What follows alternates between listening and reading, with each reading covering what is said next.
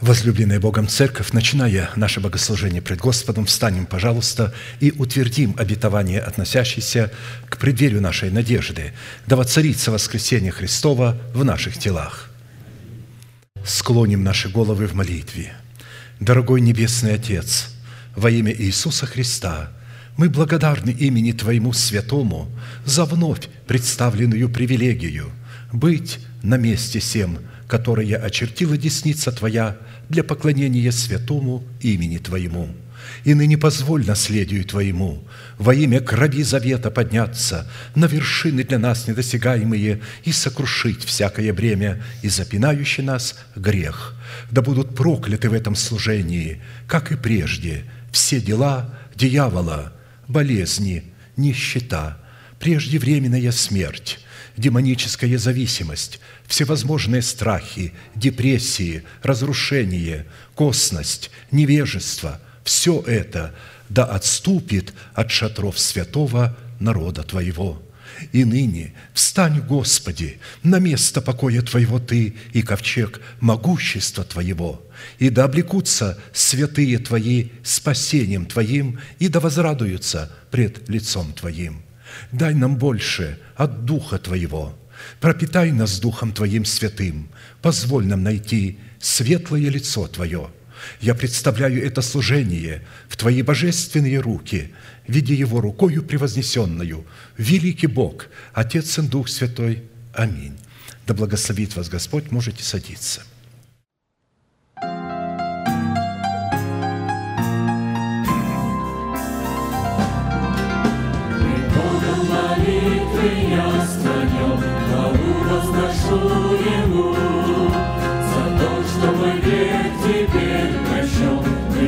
Сердцу моему. Гряди, гряди, Спаситель мой, хочу войти в чертог твой, по Твоей благой, знаю, возьмешь меня. Гряди, гряди, Спаситель мой, хочу войти в чертог твой, по милости Твоей благой, знаю, возьмешь меня.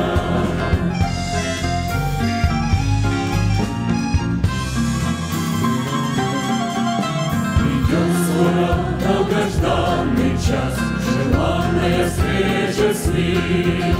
И чтобы светил не горел сердца, тебе воспеваем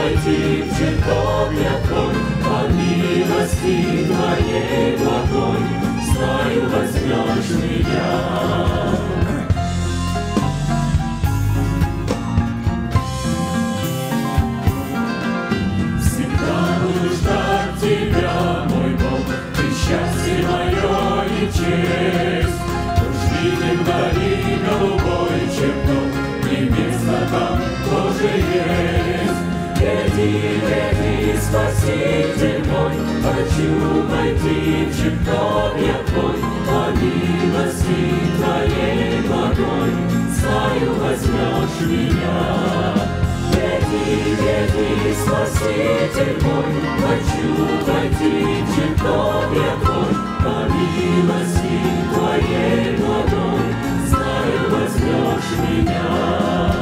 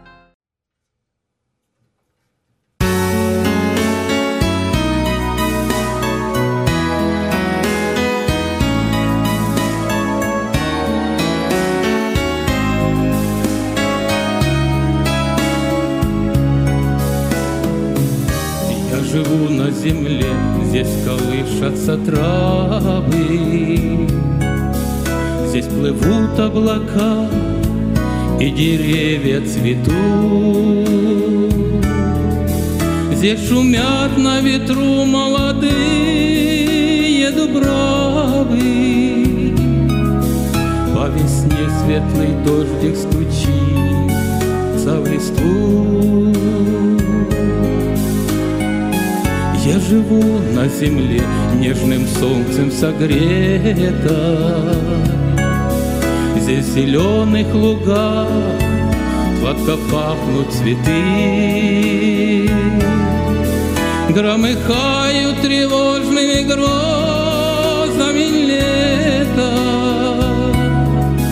Птицы радостно песни поют с высоты. Я живу на земле, которой, как странник, трудный путь свой прошел. Иисус Назарей, царь царей Божий Сын, чудный Божий избранник, Он отдал жизнь на земле за спасение людей.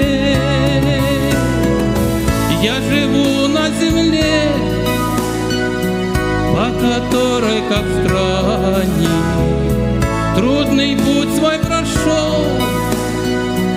Иисус Назарей, царь царей Божий Сын, чудный Божий избранник, Он дал жизнь на кресте за спасение людей.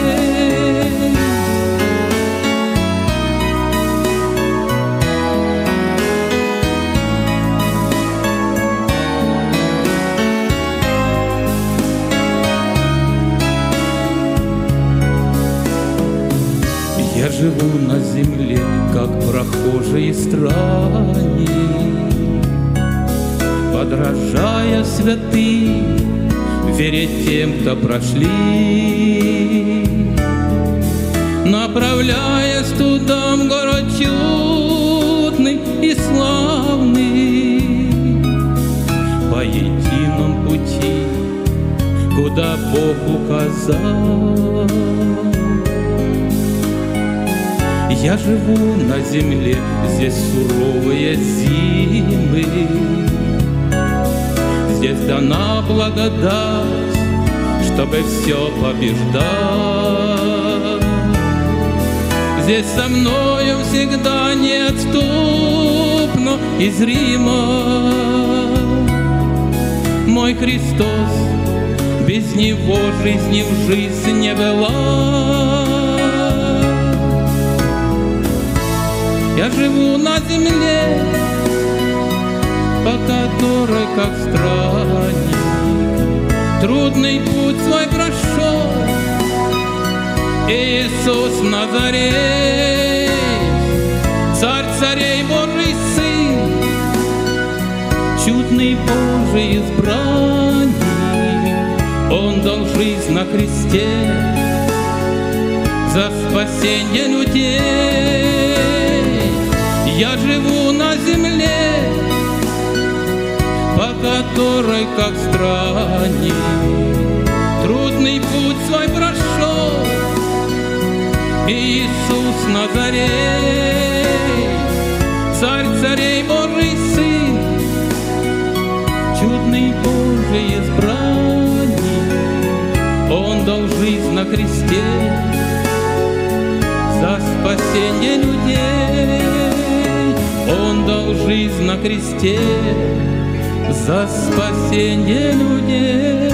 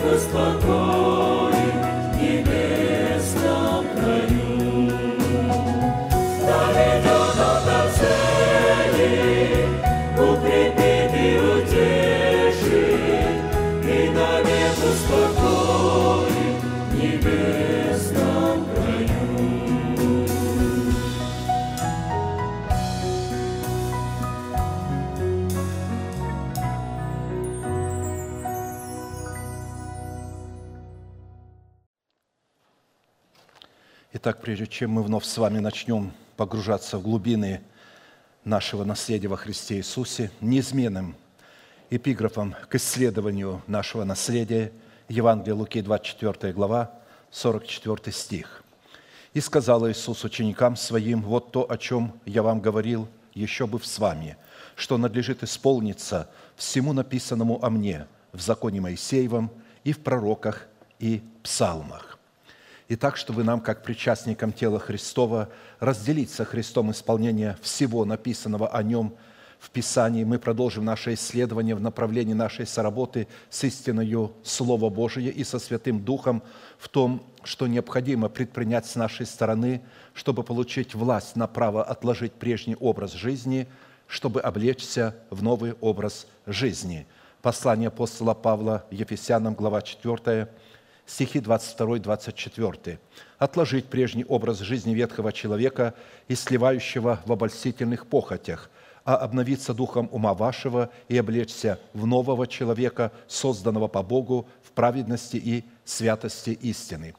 Для выполнения этой повелевающей заповеди, как мы знаем, задействованы три повелевающих и основополагающих глагола – это «отложить», «обновиться» и «облечься». Мы отметили, что именно от решения этих трех судьбоносных действий – совлечься, затем обновиться и, наконец, облечься – будет зависеть, обратим ли мы себя в сосуды милосердия или в сосуды гнева. А вернее, состоится совершение нашего спасения, которое дано нам в формате залога, или же мы утратим его навсегда, в силу чего наши имена навсегда будут изглажены из книги жизни, хотя в свое время они туда были и вписаны – в определенном формате мы уже рассмотрели первые два вопроса и остановились на исследовании третьего вопроса.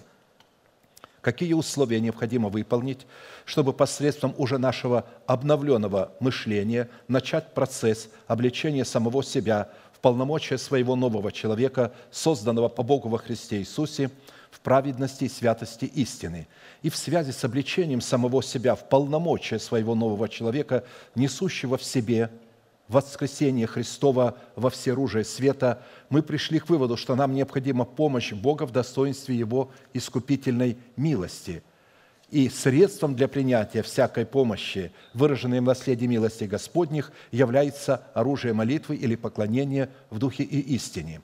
Так как молитва – это не только средство общения человека с Богом, но и некое священное и юридическое право – которое является орудием, приводящим в действие законодательство Божие, которое человек дает на вмешательство небес в сферы земли. Учитывая, что самый сильный род молитвы является молитвой постоянной, которая не отступает от своей цели, пока не получит просимое, мы с вами стали рассматривать формат постоянной молитвы в судном наперстнике первосвященника, который являлся форматом постоянной памяти пред Богом – Сила такой молитвы призвана была представлять неограниченную власть Бога над бытием в отведенном им для нас времени и пределах. В силу этого мы прибегли к необходимости рассмотреть, какую цель преследует Бог в своих намерениях, когда побуждает и призывает своих детей стать воинами молитвы, а также каким образом и на каких условиях Бог может и желает дать человеку право стать воином молитвы, чтобы человек мог представлять интересы Бога в реализации своего наследия в Боге.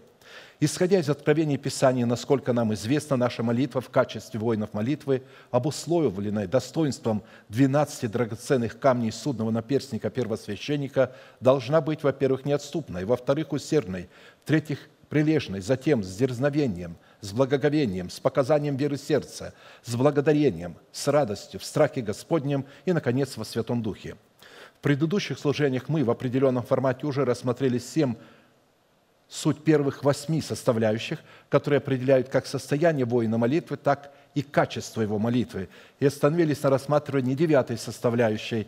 Это присутствие в молитве страха Господня или же молитва, которая творится в страхе Господнем.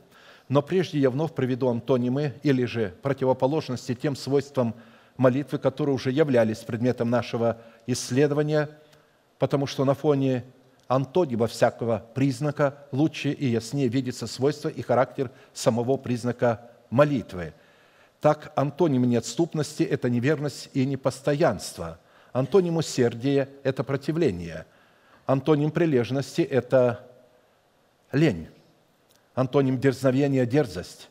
Антоним благоговения – пренебрежение и ненависть. Антоним веры Божией – неверие и противление вере Божией – Антоним благодарности – неблагодарность, жестоковыйность. Антоним радости – печаль или уныние, которое сушит кости. Антоним страха Господня – страх человеческий. Как и в предыдущих служениях, мы рассматривая достоинство молитвы, нам было необходимо рассмотреть четыре классических вопроса, из какого источника проистекает страх Господень, Господень и какими достоинствами или критериями наделен страх Господень в Писании. Какое назначение призван выполнять страх Господень в наших взаимоотношениях с Богом, друг с другом и со всей землею? Какую цену или какие условия необходимо выполнить, чтобы исполняться страхом Господним в молитве, или же как сохранить и приумножить в своем сердце степень страха Господня, а также по каким результатам следует проверять самого себя – на наличие в своем сердце страха Господня. Мы в определенном формате уже рассмотрели суть первых двух вопросов и остановились на рассматривании вопроса третьего. В кратких формулировках я приведу на память, в чем состоит суть страха Господня, представленного или же противопоставленного страху человеческому. Мы отметили, что как страх Господень, так и страх человеческий – это две абсолютно разные программы, исходящие из двух диаметрально противоположных источников, которые обуславливают или же определяют программу вечной жизни, исходящей от Бога, содержащей в себе свойства и природу Бога, и программу вечной смерти, исходящей из недр падшего Херувима, которая содержит в себе свойства и порядок природы падшего Херувима. Нам известно, что первый Адам через неповиновение Богу преобразовался в программное устройство падшего Херувима и унаследовал от него программу противоположного Богу страха, которая была передана всему человечеству и стала называться страхом человеческим. Характер, заключенный в страх Господень, как и предыдущее свойство, предписывается Писанием для творчества молитвы как заповедь, как неуклонное предписание и как неотложный военный приказ, невыполнение которого карается смертью, выраженной в окончательном разрыве мирных отношений с Богом. Страх Господень, как программа, обуславливающая жизнь Бога, определяется источником премудрости Божией и является содержателем и выразителем этой премудрости –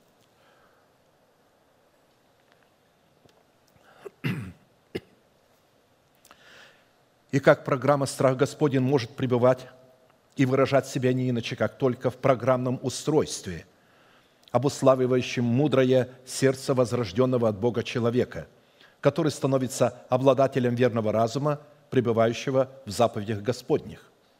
Начало мудрости – страх Господень. Разум верный у всех исполняющих заповеди Его. Хвала Ему прибудет вовек. Псалом 110, 10.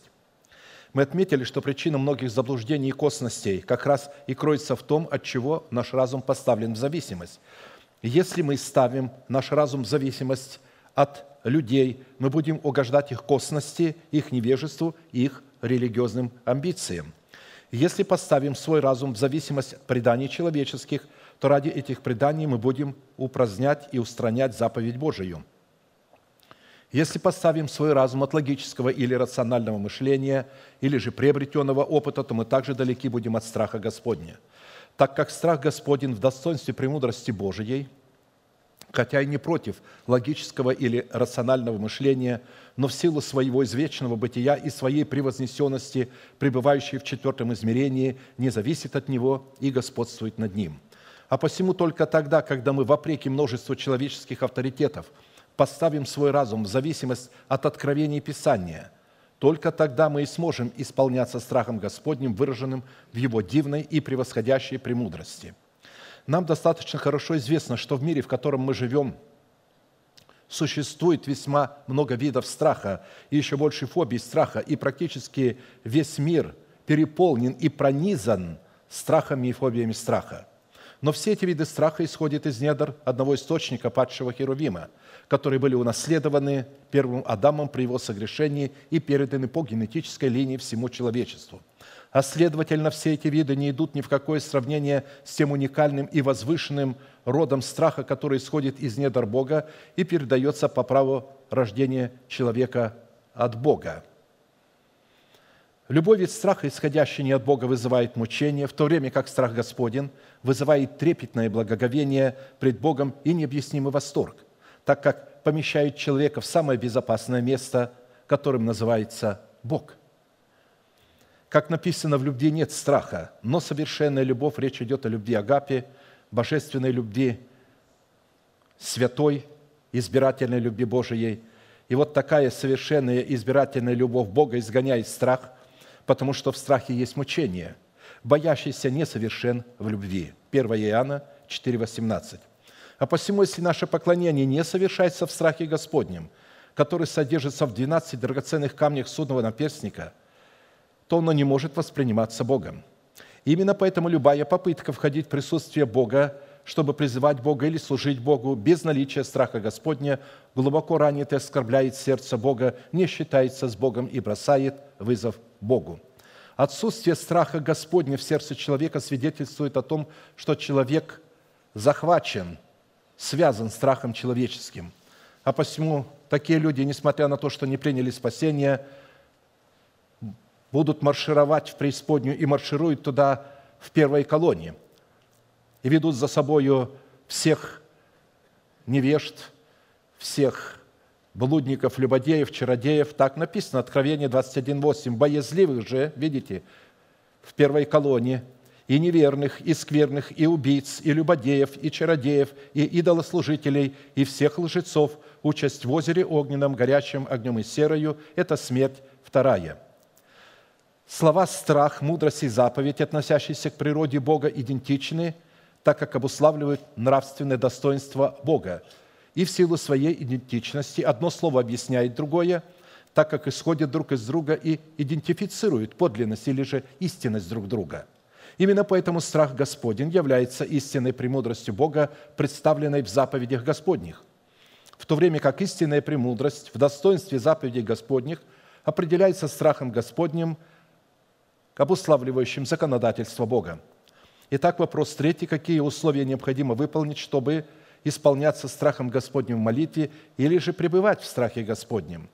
В определенном формате мы уже рассмотрели четыре условия, которые необходимы для пребывания и исполнения страхом Господним, и остановились на исследовании пятого условия – при этом я напомню, что пределы страха Господня, как программы Божьи, призваны ограничиваться пределами сердец боящихся Бога, которые являются программным устройством для страха Господня. Первое составляющее условие для принятия семени страха Господня в свое сердце – это необходимость облечь себя в мантию ученика Христова, возводящую человека в достоинство раба Господня.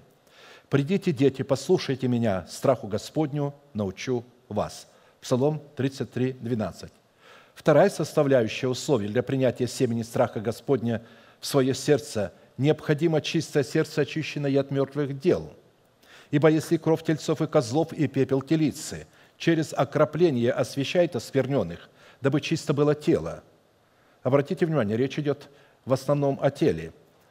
То, коль мне паче кровь Христа, который Духом Святым принес себя непорочного Богу, очистит совесть нашу от мертвых дел – для служения Богу, живому и истинному. Евреям 9, 13, 14. Третье составляющее условие для принятия семени страха Господня в свое сердце состоит в том, чтобы чтить Слово Божие и относиться к Слову Божьему, представленному в имени Бога и в законодательстве Бога так, как чтит и относится к своему Слову сам Бог – преклоняюсь пред святым храмом Твоим и славлю имя Твое за милость Твою и за истину Твою, ибо Ты возвеличил Слово Твое превыше всякого Твоего имени». Псалом 137, 2. Четвертое составляющее условие для принятия пребывания и исполнения страхом Господним в свое сердце необходимо быть отраслью от корня Иисеева и ветвью, произрастающей от корня Иисеева. И произойдет отрасль от корня Иисеева и ветвь произойдет от корня его. И почиет на нем Дух Господень, Дух премудрости и разума, Дух совета и крепости, Дух ведения и благочестия, и страхом Господним исполнится, и будет судить не по взгляду очей своих и не по слуху ушей своих решать дела». Исайя 11, 1, 3. Итак, пятая составляющая условий для принятия страха Господня в свое сердце необходимо быть органической частью Сиона, на чем мы остановились более подробно – потому что это связано с Сионом, с телом человека и с телом Христовым. Высок Господь, живущий в вышних. Он наполнит Сион судом и правдою, и настанут безопасные времена Твои, изобилие спасения, мудрости и ведения. Страх Господен будет сокровищем Твоим. Исайя 33, 5, 6. Из имеющегося пророчества следует, что безопасные времена – изобилие спасения, мудрости и ведения, которые обуславливаются и определяются сокровищем страха Господня, могут наступить только после того, когда Бог наполнит Сион судом и правдою. Однако, прежде всего, чтобы страх Господень стал нашим сокровищем, нам необходимо стать причастниками Сиона или же стать сынами и черями, то есть дочерями Сиона. А чтобы стать сынами и черями Сиона, необходимо знать, какими характеристиками обладает Сион и какие условия необходимо выполнить, чтобы стать органической частью Сиона. Потому что все, что Писание представляет в божественных программах, сатана всегда дает подделку. Есть подделка на Сион, есть лжесион. И поэтому весьма важно, к какому Сиону мы относимся и причастником какого Сиона являемся. Учитывая при этом, что отношение Бога с искупленным человеком и спасение искупленного человека поставлено в прямую зависимость от органической причастности человека к Сиону. И практически судьба всякого отдельного народа и всех народов в целом поставлены в зависимость как от их отношения к Сиону, так и от отношения Сиона к этим народам. Неважно, каким является государство, неважно, сколько у него оружия, неважно, какую доктрину он исповедует, к какой партии относятся демократы, коммунисты, фашисты, не имеет значения. Важно, как они относятся к Сиону. И если они к Сиону относятся правильно, то они будут благословенны. А если они относятся к Сиону неверно, неправильно, оскорбляют его, то беда им – Писании существует более 150 прямых мест, в которых представлены определения Сиона, назначение Сиона и условия, дающие право на власть быть органической частью Сиона. Я напомню, что на иврите это неполный список. Сион означает знаменитый, возвышенный Богом, превознесенный Богом, гора Божия, непоколебимое основание, крепость правды, непоколебимая твердыня – высокая гора, на которой обитает Бог, город Давидов, прекрасная возвышенность, радость всей земли, страх всей земли, исцеление всей земли, правосудие Бога, дом Бога, город Бога, успокоение Бога, веселье Бога, торжество Бога. Таким образом, чтобы страх Господень стал нашим сокровищем, мы, исходя из этого далеко не полного списка определений и назначений Сиона, решились и стали исследовать определение, чтобы определить как свою органическую причастность к сущности и назначению Сиона, так и условия, дающие нам право и власть быть органической частью Сиона. Итак, первая составляющая в назначении Сиона нашего тела, а речь идет о нашем теле, потому что Бог живет в теле, вы храм Бога Живаго – по которой следует определять условия, чтобы страх Господень стал нашим сокровищем, это когда в нашей жизни, как и в жизни народа израильского, Сион станет основанием, центром и средоточием их веры, их государственности, их силы и их будущей надежды. И пришли все колена Израилевых к Давиду в Хеврон и сказали, «Вот мы кости твои, и плоть твоя. Еще вчера и третьего дня, когда Саул царствовал над нами, ты выводил и вводил Израиля. И сказал Господь, ты будешь пасти народ мой Израиля, и ты будешь вождем Израиля». То есть прообразы этих двух царей. Первый царь – это ум человеческий, второй – это ум Христов, или же обновленный ум человека. «И пришли все старейшины Израиля к царю в Хеврон, и заключил с ними царь Давид завет в Хевроне пред Господом, и помазали Давида в царя над Израилем». 30 лет было Давиду. Вы помните, что Христу было 30 лет, когда он выступил на служение. Когда он воцарился и царствовал 40 лет, и пошел царь и люди его на Иерусалим против Иеусеев, жителей той страны. Но они говорили Давиду, ты не войдешь сюда, тебя отгонят слепые и хромые. Это значило, не войдет сюда Давид. Но Давид взял крепость Сион, это город Давидов – и поселился Давид в крепости, и назвал ее городом Давидовым, и обстроил кругом от милы и внутри, и преуспевал Давид, и возвышался, и Господь Бог Саваоф был с ним». Вторая составляющая в назначении Сиона нашего тела, по которой следует определять условия, чтобы страх Господень стал нашим сокровищем, это устроение Богом нашего тела в образ устроения неба и утверждением нашего тела, как утверждена земля навек. Но как бы от сна воспрянул Господь, как бы исполин, побежденный вином, и поразил врагов его в тыл. Вечному сраму предал их, и отверг шатер Иосифов, и колено Ефремова не избрал, а избрал колено Иуде на гору Сион, который возлюбил, и устроил, как небо святилище свое, и как землю утвердил его навек. И избрал Давид раба своего, и взял его от дворов овчих и от доющих, привел его пасти народ свой, Иакова, и наследие свое Израиля. Псалом 77, 65, 71. Третья составляющая в назначении Сиона нашего тела, по которой следует определять условия, чтобы исполнить со страхом Господним, это испытать, является ли Сион нашего тела радостью для всей земли, а также изумлением и страхом для собравшихся против него царей. Прекрасная возвышенность, радость всей земли гора Сион. На северной стороне ее город великого царя. Бог в жилищах его ведом, как заступник. Ибо вот сошлись цари и прошли все мимо – увидели и изумились, смутились и обратились в бегство. Страх объял их там, и мука, как у женщин в родах. Восточным ветром ты сокрушил фарсийские корабли. Псалом 47, 3, 8. Я не э, вдаюсь в подробности, так как мы уже рассматривали на предыдущем служении эти составляющие – Четвертая составляющая в назначении Сиона нашего тела, по которой следует определять условия, дающие нам право, чтобы страх Господень стал нашим сокровищем, это ненавидеть зло, радоваться о Господе и славить память святыни Его. Да постыдятся все служащие истуканам и хвалящиеся идолами. Поклонитесь пред Ним все боги. Слышит Сион и радуется, и веселятся чери Иудины ради судов Твоих, Господи. Ибо Ты, Господи, высок над всей землею, превознесен над всеми богами. Любящие Господа, ненавидьте зло. Он хранит души святых своих, из руки нечестивых избавляет их. Свет сияет на праведника и на правых сердцем веселье. Радуйтесь, праведные Господи, и славьте память святыни Его».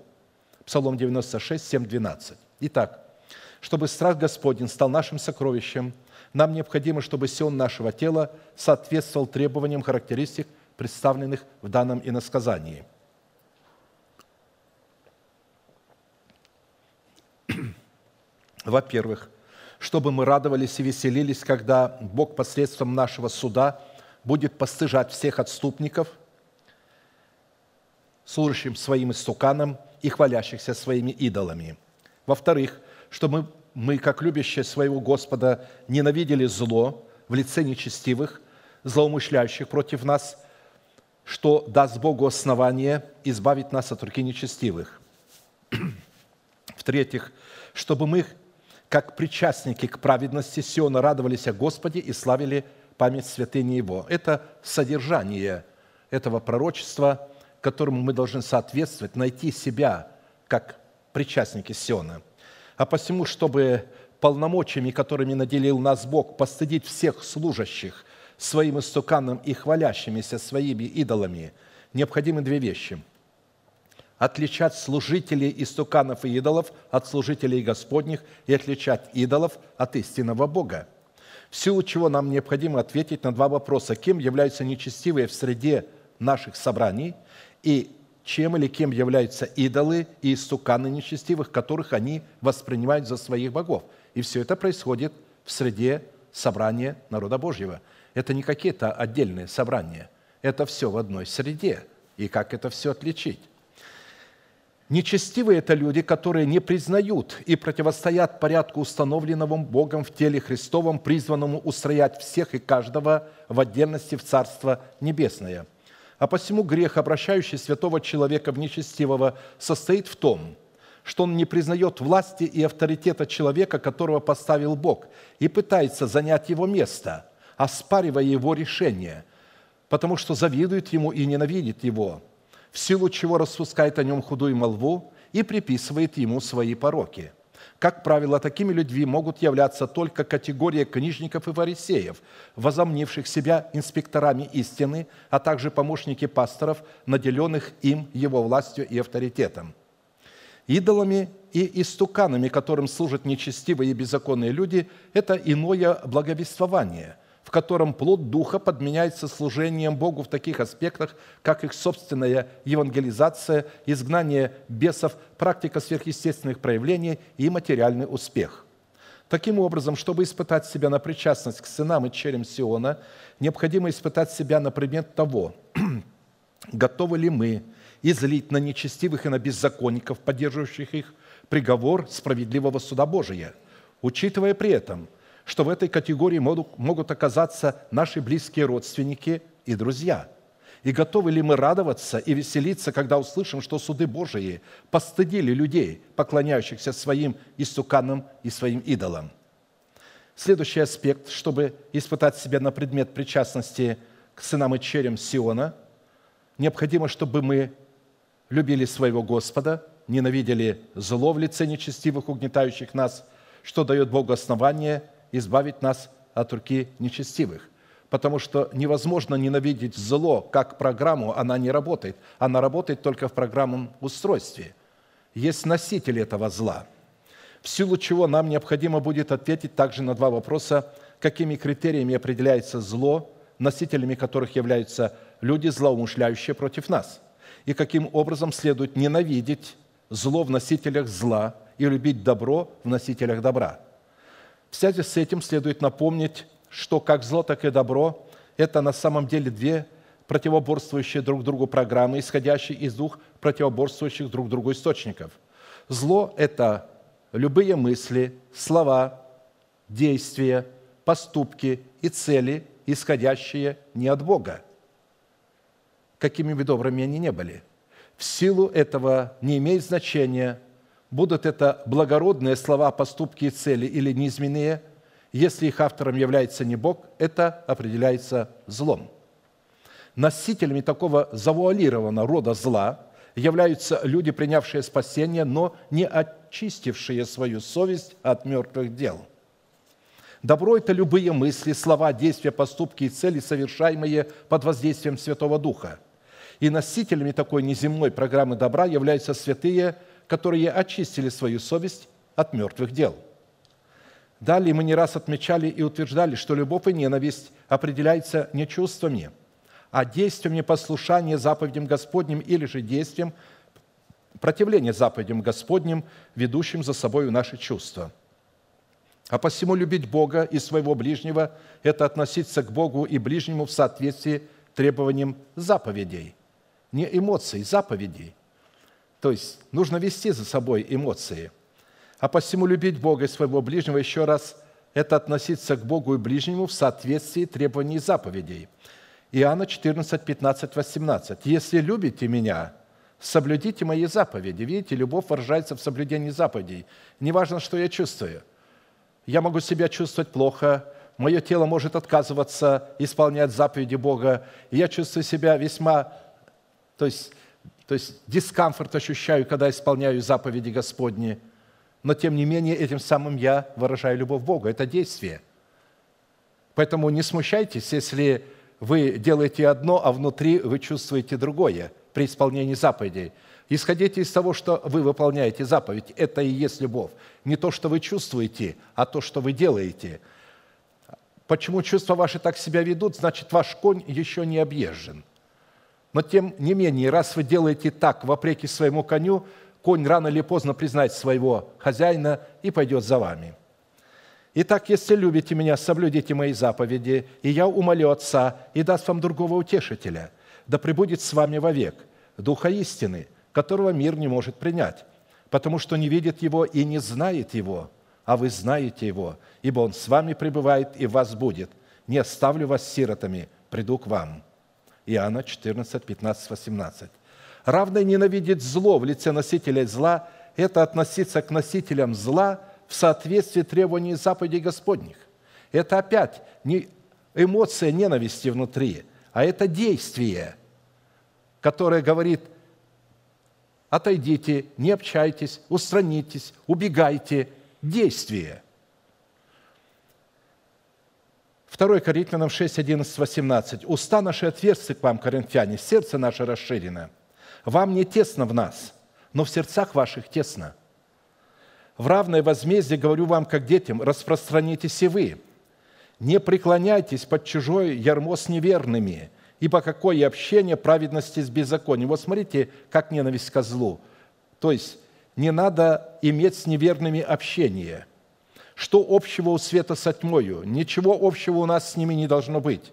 Какое согласие между Христом и Веляром? Или какое соучастие верного с неверным – если они оставили собрание, противиться истине, они уже не святые, они неверные. Какое соучастие вместе с ними верного с неверным. Какая совместимость храма Божьего с идолами? Если у них Богом является их евангелизация, успехи и все, они говорят Бог, но на самом деле поклоняются они совершенно другим вещам. Ибо вы храм Бога живаго, как сказал Господь, вселюсь в них и буду ходить в них, и буду их Богом, и они будут моим народом. И потому выйдите из среды их, и отделитесь, говорит Господь, и не прикасайтесь к нечистому, и я приму вас. И буду вам отцом, и вы будете моими сынами и черями, говорит Господь Вседержитель. Третье условие, чтобы страх Господень стал нашим сокровищем, нам необходимо, чтобы сион нашего тела соответствовал требованиям характеристик, представленным в данном иносказании, в радости славить память святыни Господней. Чтобы в радости славить память святыни Господней, необходимо определить, чем сама по себе является память Бога, как по своей сущности, так и по своему определению.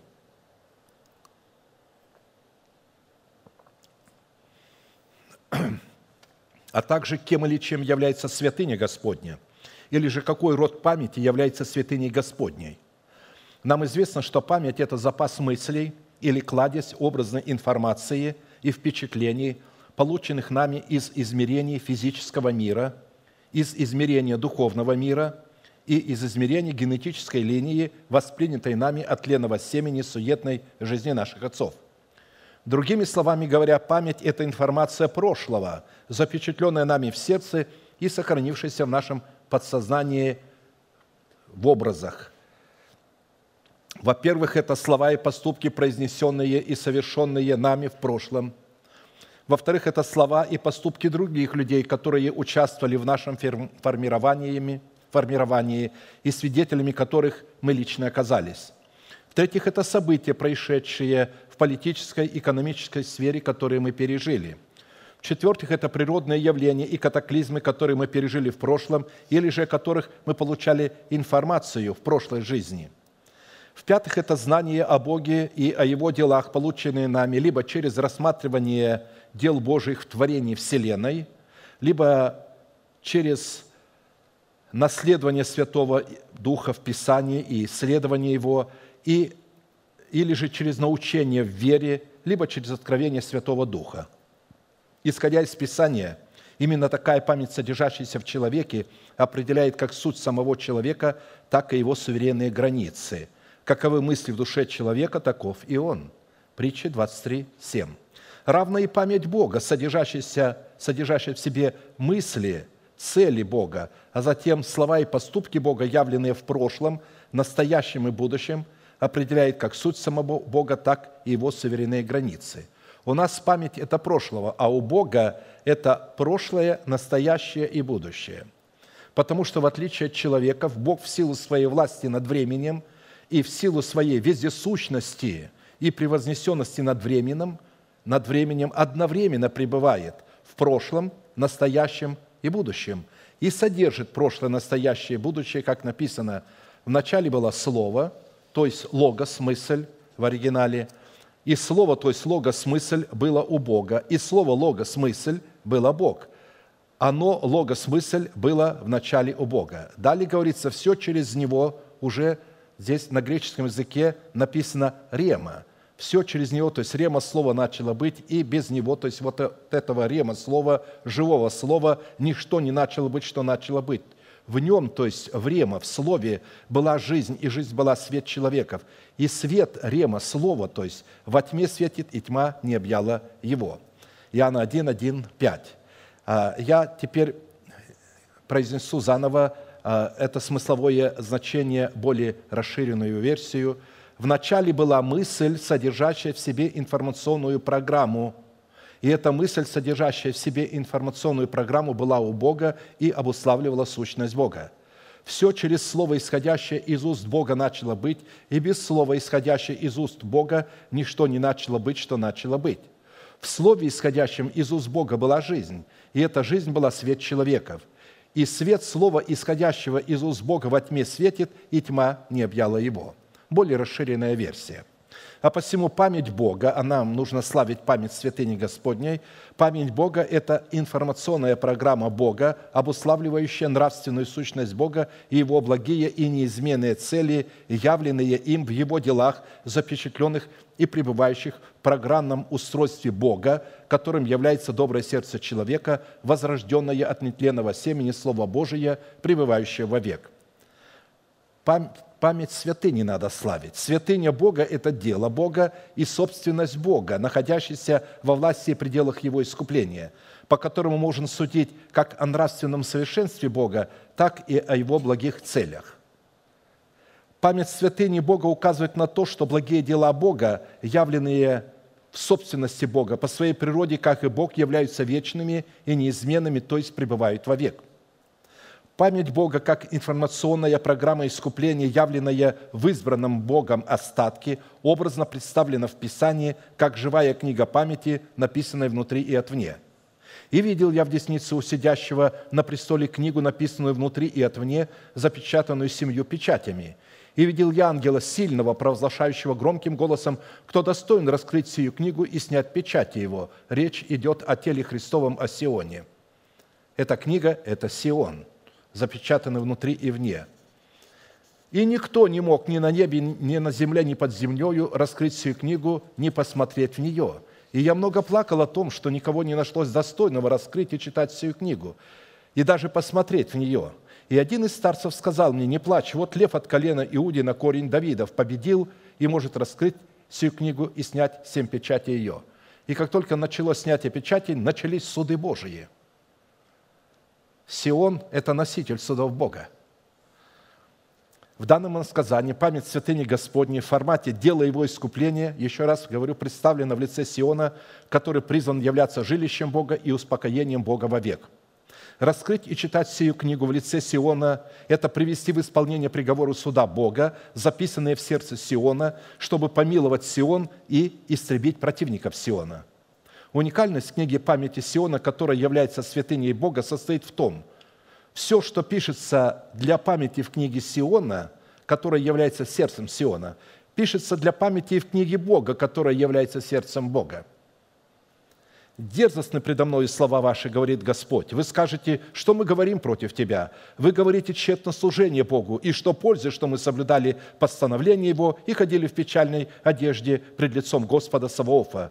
И ныне мы считаем надменных счастливыми, лучше устраивают себя делающие беззаконие, и хотя искушают Бога, но остаются целы.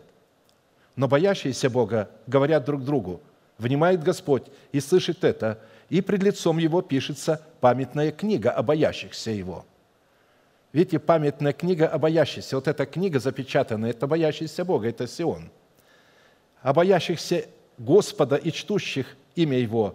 И они будут моими, говорит Господь Саваоф – собственностью моею в тот день, который я соделаю, и буду миловать их, как милует человек сына своего, служащего ему. И тогда снова увидите различие между праведниками и нечестивым, между служащим Богу и неслужащим Ему». Малахии 3, 13, 18. Итак, память святыни – это информация, содержащаяся в формате мыслей Бога, сохраняемых на скрижалях нашего сердца и затем исповедуемого в делах Бога, совершенных им в древних днях. Память святыни в нашем сердце трансформирует нас в образ нашего мышления, который определяет в нашем сердце дела Бога, совершенные им в древних днях. А посему память святыни в нашем сердце выражается в праве, которое мы даем Богу на вмешательство Его милости в свою жизнь. Как написано, «Когда изнемогала во мне душа моя, я вспомнил о Господе, и молитва моя дошла до Тебя, до храма святого Твоего». Ионы 2, 8 когда у нас есть вот эта память святыни Господней в сердце, то когда мы начинаем изнемогать, мы вспоминаем о Господе, оно приходит изнутри. И тогда наша молитва доходит до святого храма. Тогда мы можем говорить, что унываешь ты, душа моя, и что смущаешься, и я еще буду славить Господа моего.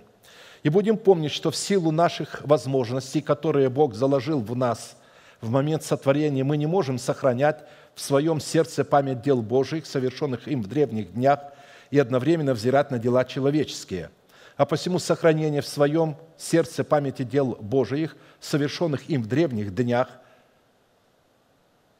если, а, то есть, мы это делаем, не сохра... если когда мы сохраняем, то мы изглаживаем в это время память дел человеческих, когда мы сохраняем память Божию. И то мы изглаживаем память дел человеческих и информацию, переданную нам от суетной жизни отцов. Сохранять в своем сердце память дел Божьих, совершенных им в древних днях, в формате нашего искупления, а именно это дела искупления от греха и смерти, это выбор, роль и ответственность человека. А посему изгладить или стереть память дел Божьих в сердце человека посредством сосредотачивания своего взора и мыслей на делах человеческих означает лишить самого себя права на вечную жизнь и обречь самого себя на погибель в озере огненном. Никто не может стереть память дел Божьих, только мы сами. Память человека, которая содержит в себе память Бога, это крепость и оружие человека. И если лишить человека такой памяти, он будет выглядеть как разрушенный город. У врага совсем не стало оружия, и города ты разрушил, погибла память их с ними. Псалом 9:7. Либо мы их разрушим, либо они нас. Память дел Божьих в сердце человека – это наследие Христова – обусловленное форматом искупления, и передается это наследие от одного праведного рода к другому праведному роду. Ты же, Господи, вовек пребываешь, и память о Тебе в род и род. Псалом 101, 13. Память дел Божьих, запечатленная в сердце человека, является святыней Бога и предметом Его немеркнущей славы. Пойте Господу святые Его, славьте память святыни Его. Исходя из Писания, все чудеса и дела Божии, совершенные им в древних днях, могут являться памятными в наших сердцах, если будут записаны на скрижалях нашего сердца, как откровение того, кем для нас является Бог, что сделал для нас Бог и какими видит нас Бог. Памятными соделал Он чудеса Свои, милостив и щедр Господь. Псалом 110, 4.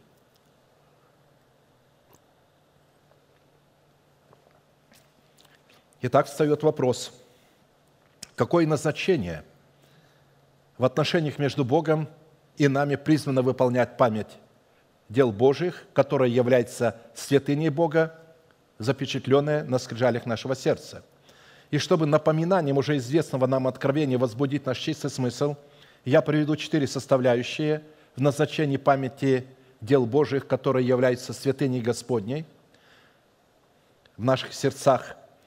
Первая составляющая в назначении памяти дел Божьих в памяти наших сердец – который является святыней Бога, призвана служить память завета, который Бог заключил с Авраамом, Исааком и Иаковым. Вторая составляющая памяти дел Божьих, в памяти сердец, которая является святыней Бога, призвана являться место поклонения, на котором Бог полагает память своего имени. Третья составляющая в назначении памяти дел Божьих в памяти наших сердец, которые являются святыней Бога, призваны являться два камня драгоценного оникса – присутствующие на плечах Ефода первосвященника. Пятая составляющая в назначении памяти дел Божьих в памяти наших сердец, которые являются святыней Бога, это судно-наперстник первосвященника, который является предметом постоянной памяти пред Богом. И будем помнить, что именно по наличию имеющихся составляющих мы сможем испытывать себя на причастность к сынам и черем Сиона, чтобы таким образом определить и испытать себя на предмет того, является ли страх Господень нашим сокровищем. Итак, первая составляющая в назначении памяти дел Божьих, памяти наших сердец, которая является святыней Бога, призвана служить память завета, который Бог заключил с Авраамом, Исааком и Израилем – Вспомни Авраама, Исаака и Израиля, рабов твоих, которым клялся ты к собою, говоря, умножая умножу семя ваше, как звезды небесные, и всю землю сию, о которой я сказал, дам семени вашему, и будут владеть вечно».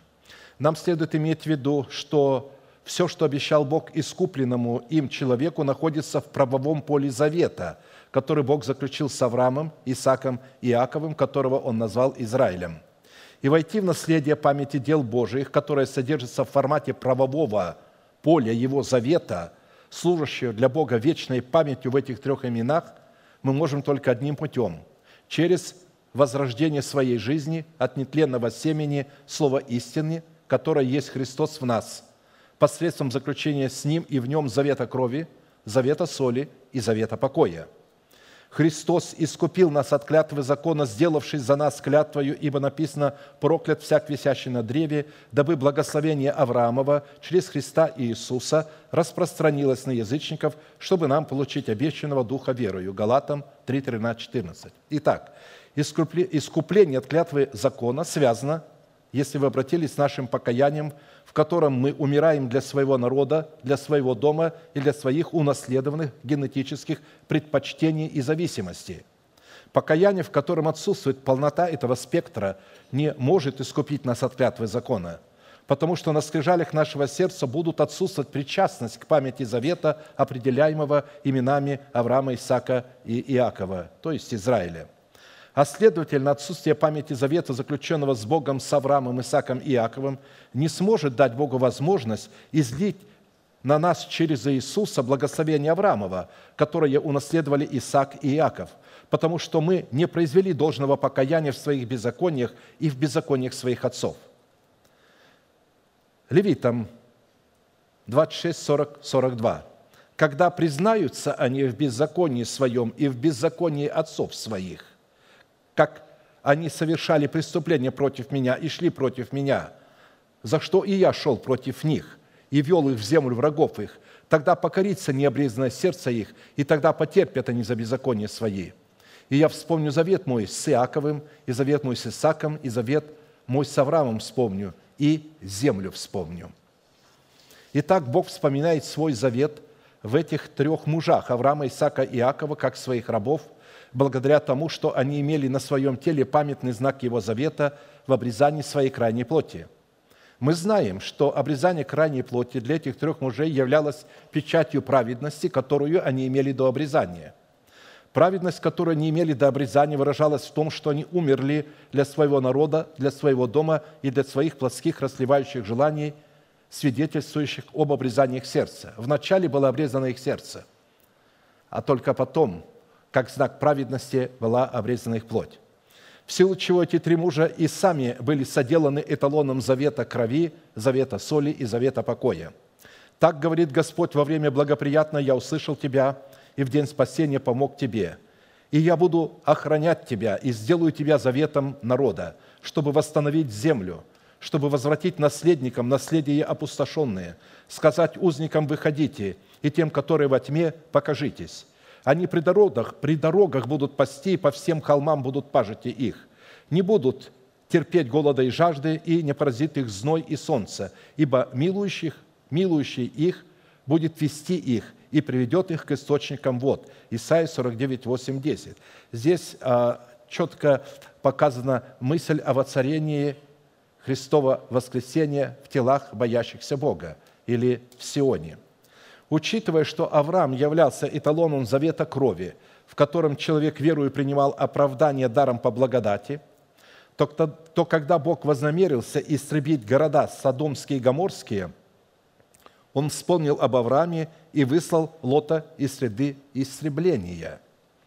И было, когда Бог истреблял города окрестности сей, вспомнил Бог об Аврааме – и выслал Лота из среды истребления, когда не спровергал города, в которых жил Лот». Бытие 19.29.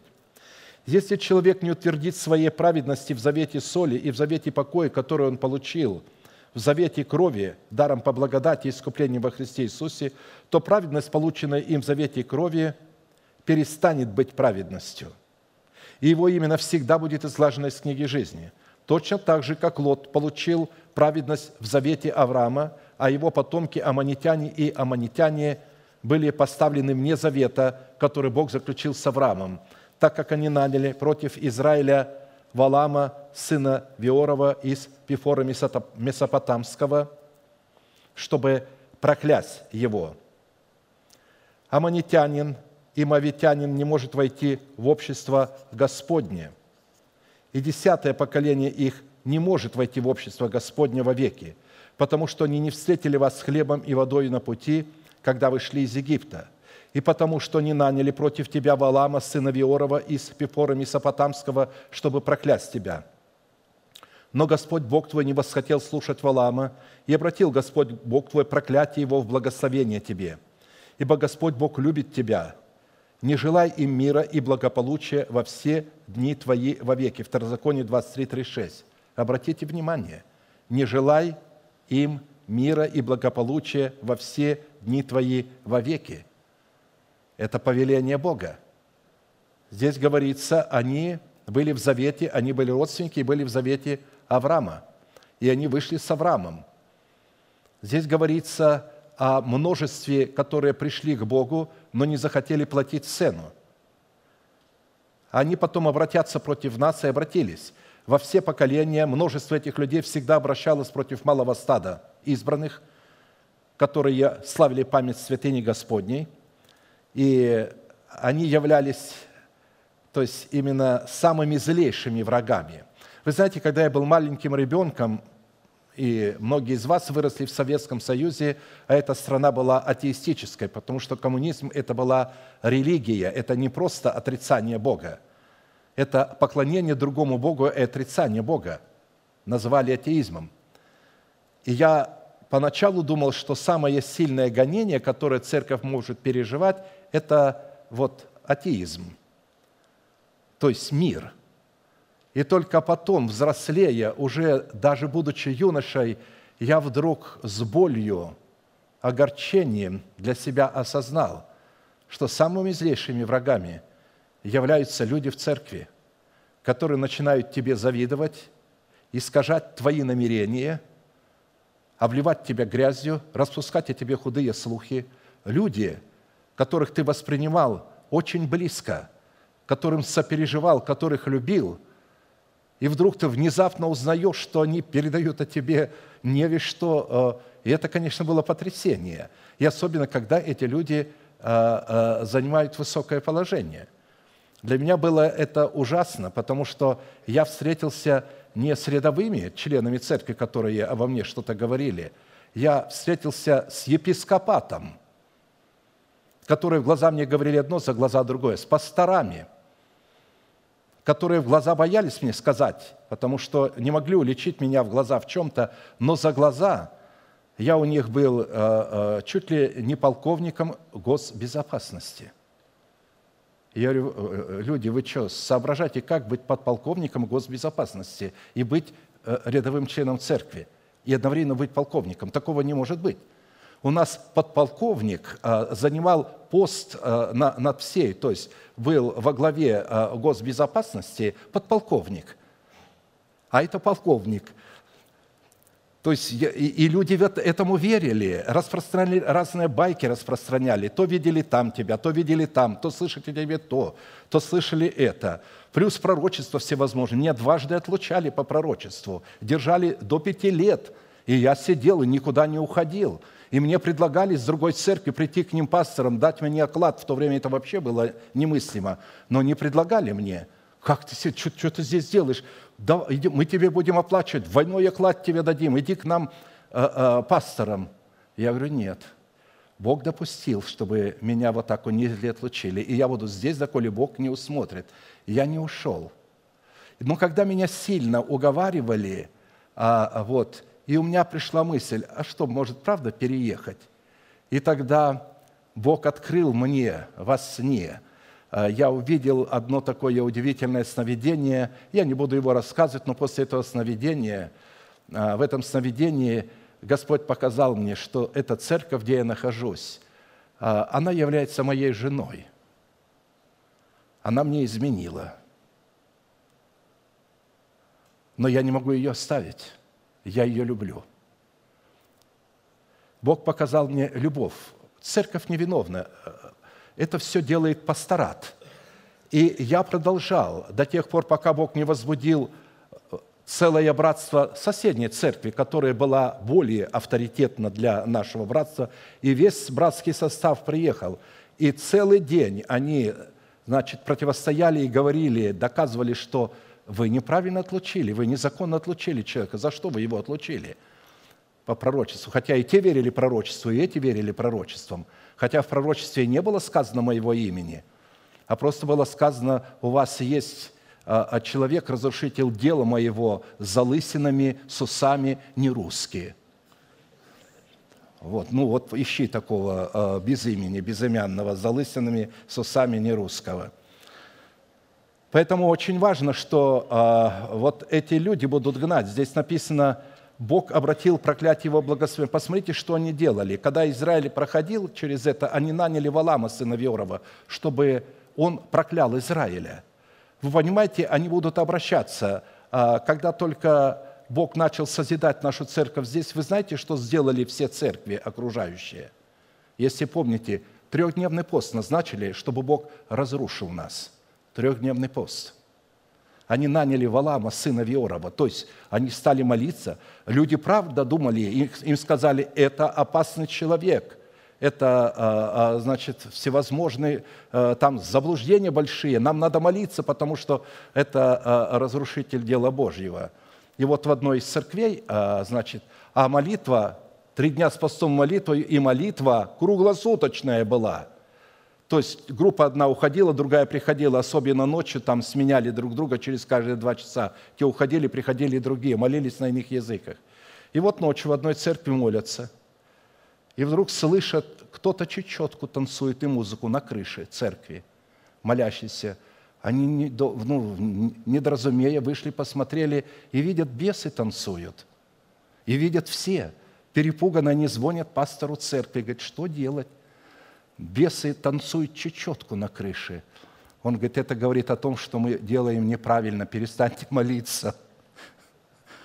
Ну, это только в одной церкви так было – то есть я хочу показать, чтобы мы увидели, кто такой Лот, что это душевные люди, которые не захотели выходить из младенчества, пришло время выходить, они не вышли, а уже стали себя считать духовным, у них религиозный опыт и все. А, и поэтому видите, что произошло. Они пошли против Израиля. Но Бог говорит, я не захотел слушать Валаама, потому что он правильно молился. Он знал, как правильно молиться – но он преследовал неправильную цель правильной молитвой. Он говорит, я его не захотел слушать, и обратил Господь Бог твой проклятие его в благословение тебе, ибо Господь Бог твой любит тебя. И что он теперь говорит? Не желай им мира и благополучия во все дни твои веки, потому что все те, которые ненавидят нас и поносят нас, не желайте им мира и любви во все дни, благополучия, во все дни ваши, во веки. Бог положил это у себя – у него это клятва. Бог заклялся. Он будет мстить им. Он стал их мстителем. А если это ваши близкие родственники, выбирайте. Либо вы погибнете с вашими близкими родственниками, либо вы спасете ваши души. Выбор за вами.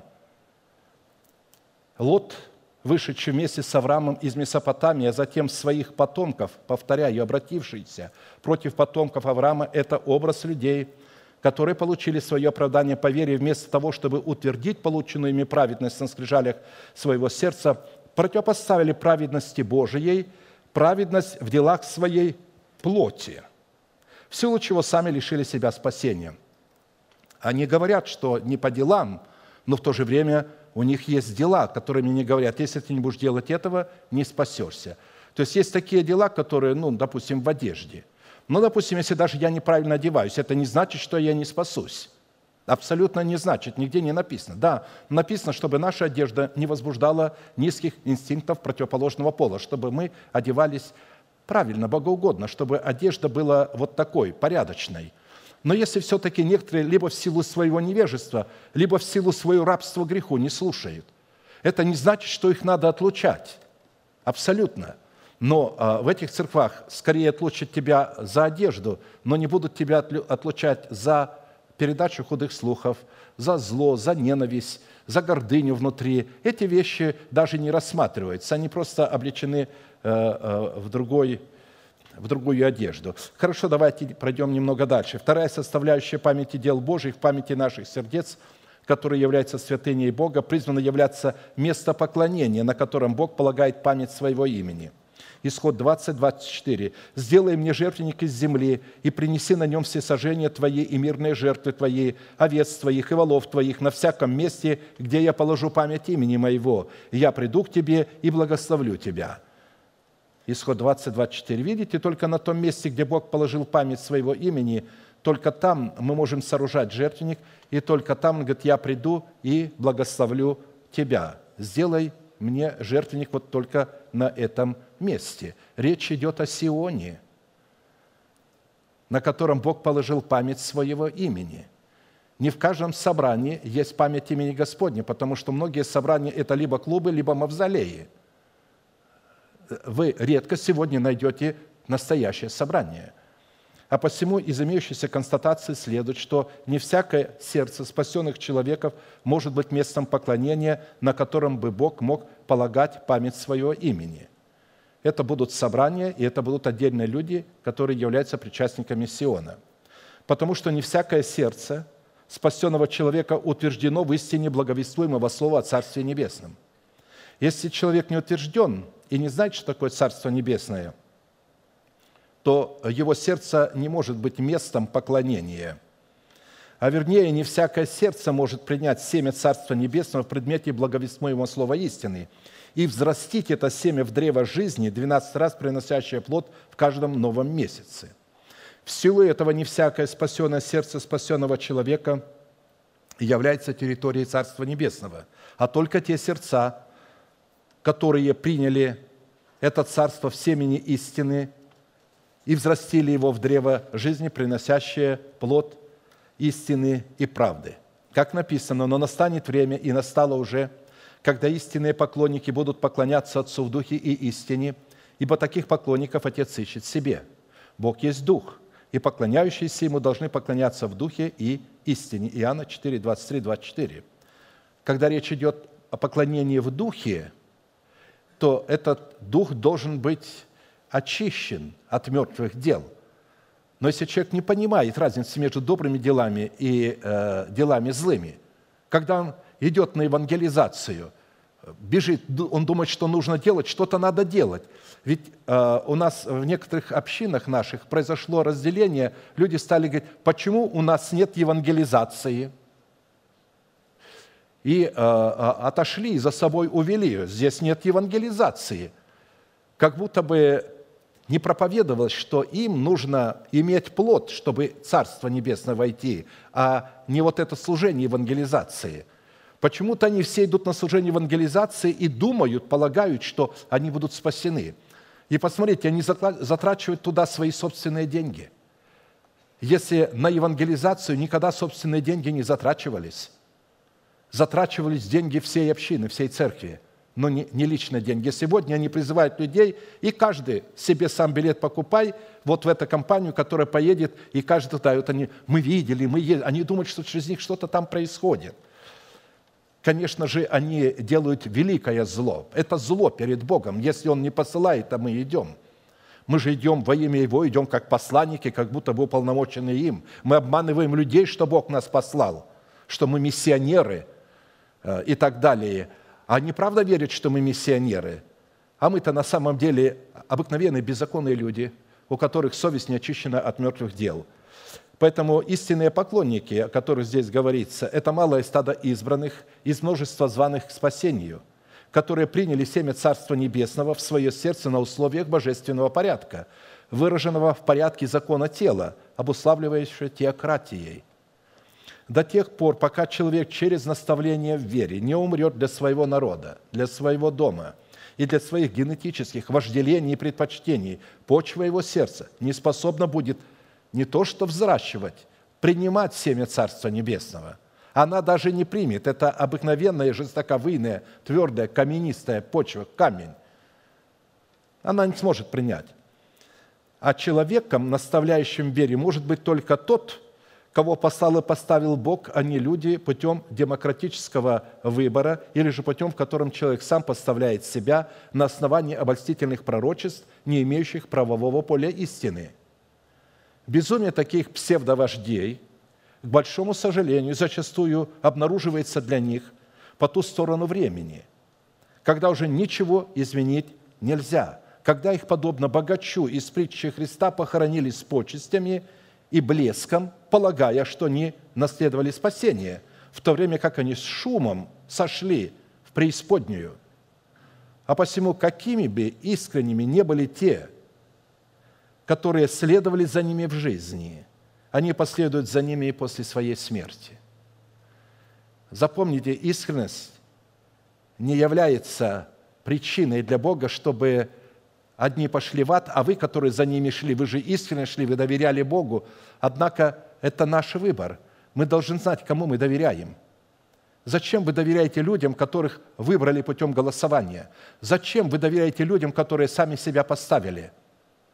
Зачем вы не верите посланникам Божиим? Зачем вы их используете для своего пиара, а потом а, уходите от них? Зачем вы воруете у посланников Божьих откровения, образы, вы даете их как свои, под своим именем? То есть, конечно же, это опасно.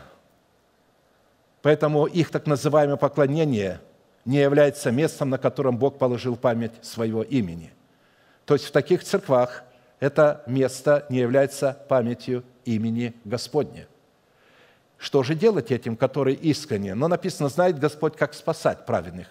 Они услышат истину, и у них придет что делать? Здесь много родственников, здесь много знакомых. Что делать? Выходить из этого Вавилона?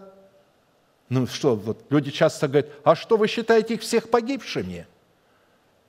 Я говорю, те, которые вышли, противясь истины, не мы считаем, Писание считает их погибшими – они говорят, вы считаете, а что вы одни только? То есть начинается вот это, что вы одни, посмотрите на все это множество. Ну, и ну и смотрите на все это множество. Мы-то должны смотреть на Писание, а не на множество. Но это множество, ну, но оно же поклоняется не по Писанию. Посмотрите, что там проповедуется. Допустим, плод – это просто лозунг.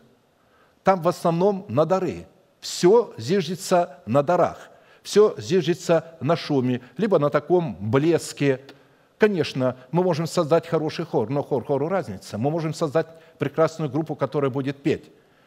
Для меня важно, и для Бога важно, чтобы поющие служили Богу, поклонялись Богу в это время, чтобы их сердца были очищены от мертвых дел, чтобы они подчинялись порядку тела, чтобы они ненавидели свою зависть, которая возникает у всех исключительно людей.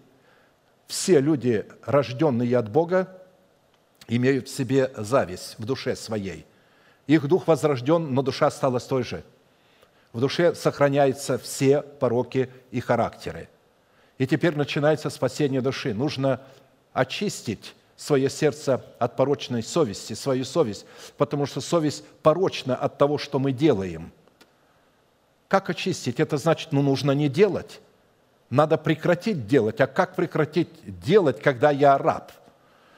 Масса святых, так называемых людей, живут двойной жизнью, двойным э, э, лицемеры. То есть они в церкви они одни, дома они другие.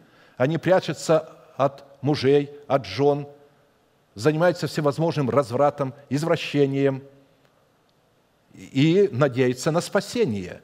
Некоторые, напротив, просто имеют право, как они думают, инспектировать. Некоторые выставляют стишки какие-то, писания. Э, вы понимаете, что вы творите? Я призываю вас, никто из вас не смейте выставлять в интернет стихи из Священного Писания.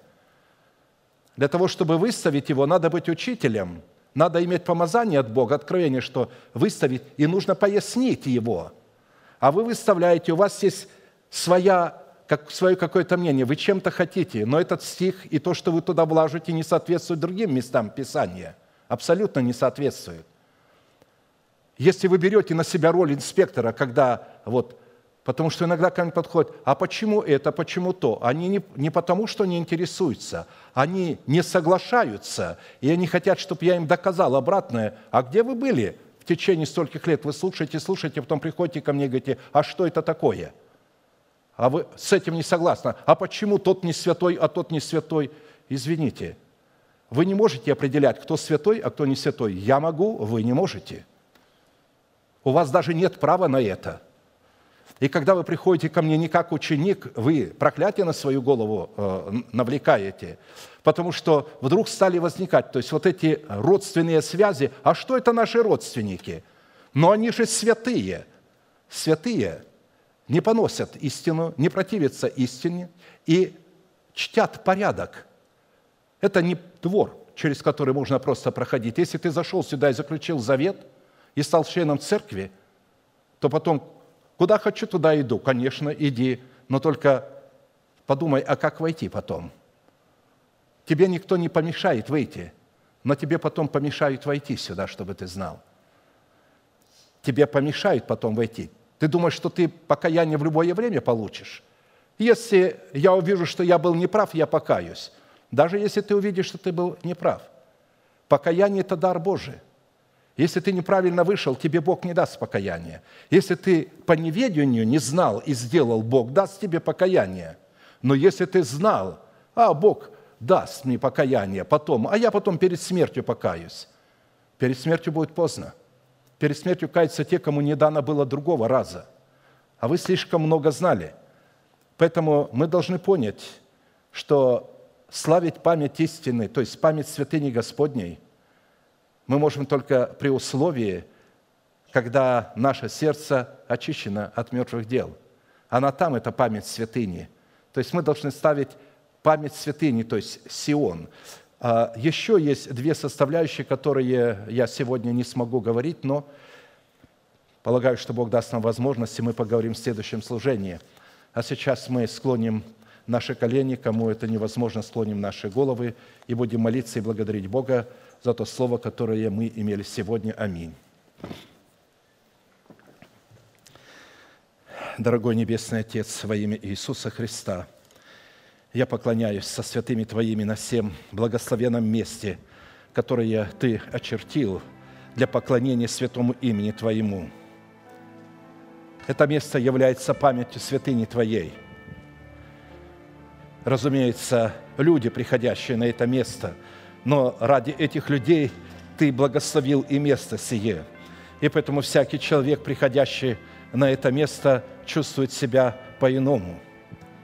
Если даже они приходят со своими бесами, то бесы остаются за дверью, а они сюда уже не могут войти с этими бесами. И поэтому Слово Твое начинает воздействовать на них – во всем бесы всячески могут их не допускать.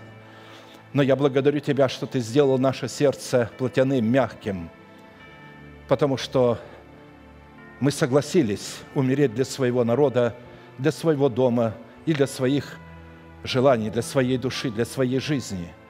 Мы согласились взять свой крест и последовать за Тобою, чтобы быть Твоим учеником, чтобы обрести достоинство Твоего ученика, Твоего раба. Мы преклоняем всякий раз ухо свое, чтобы слушать Слово Твое и приготавливаем наши сердца. Только благодаря этому Твое Слово принимается в наше сердце, и Ты можешь поливать его.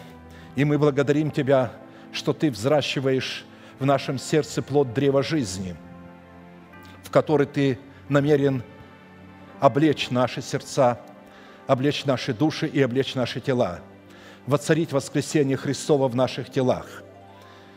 Мы благодарим Тебя за время, в которое мы живем, наблюдая за политическими событиями, экономическими событиями, наблюдая за катаклизмами планеты, как она шатается, как пьяная, из-за тех грехов, которые востяготели на ней. Ты содержишь эту планету от разрушения только благодаря тому, что на ней взращивается твой народ, твои дети. Ты приготавливаешь к вечной жизни, к вечному царству твоих детей, твой божественный род. Поэтому небеса находятся в большом движении. Ангелы с вниманием наблюдают. Подходит конец, подходит закат времени, закат планеты Земля, когда она будет очищена через огонь, и будет сотворено новое небо и новая земля из этой же земли, и на ней будет обитать правда. И ты выбросишь из глубин, из недр земли преисподнюю смерть и ад, и бросишь его в озеро огненное, и новая земля и новое небо, на нем будет обитать правда. Святые Твои будут в новых телах, сообразно Твоему славному телу. А посему мы приготавливаем – не только наши сердца, но и наши тела. Мы готовим наше тело к воцарению Сына Твоего Иисуса Христа. Мы готовим наше тело к тому, чтобы закон Духа жизни во Христе Иисусе освободил наши тела от закона греха и смерти. Мы благодарим Тебя за это откровение, и мы ожидаем этого обетования. Мы его приняли, и оно уже есть в нас, оно живет в нас. А посему мы, будучи послушны заповедям Твоим и Слову Твоему, вере Твоей, называем несуществующее как существующее. Мы утверждаем и благодарим Тебя за то, что Ты воцарил воскресение Христова в наших телах. Да будет благословено величие Твое и милость Твоя для народа Твоего отныне и вовеки.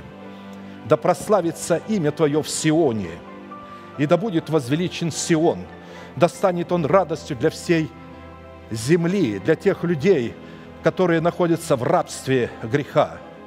И да будет он возмездием для тех людей, которые пьют грех как воду, которые противятся истине. Да будут избавлены святые Твои от нечестивых и беззаконных людей. И да будет благословение Твое на сынах и черях Твоих отныне и вовеки. А сыны проклятия да наследуют проклятие, потому что их сердце всякий раз будет выбрасывать ил и грязь. Благодарим Тебя, поклоняемся пред Тобою, великий Бог, Отец, Сын, Дух Святой. Аминь. Отче наш, сущий на небесах, да святится имя Твое, да приедет Царствие Твое, да будет воля Твоя и на земле, как и на небе. Хлеб наш насущный подавай нам на каждый день, и прости нам долги наши, как и мы прощаем должникам нашим. И не введи нас во искушение, но избавь нас от лукавого. Ибо Твое есть царство, и сила, и слава во веки. Аминь. А теперь закончим наше богослужение неизменной манифестацией – могущему же соблюсти нас от падения и поставить пред славою Своею непорочными в радости, единому, премудрому Богу, Спасителю нашему, через Иисуса Христа, Господа нашего, слава и величие, сила и власть, прежде всех веков, ныне и во все веки. Аминь.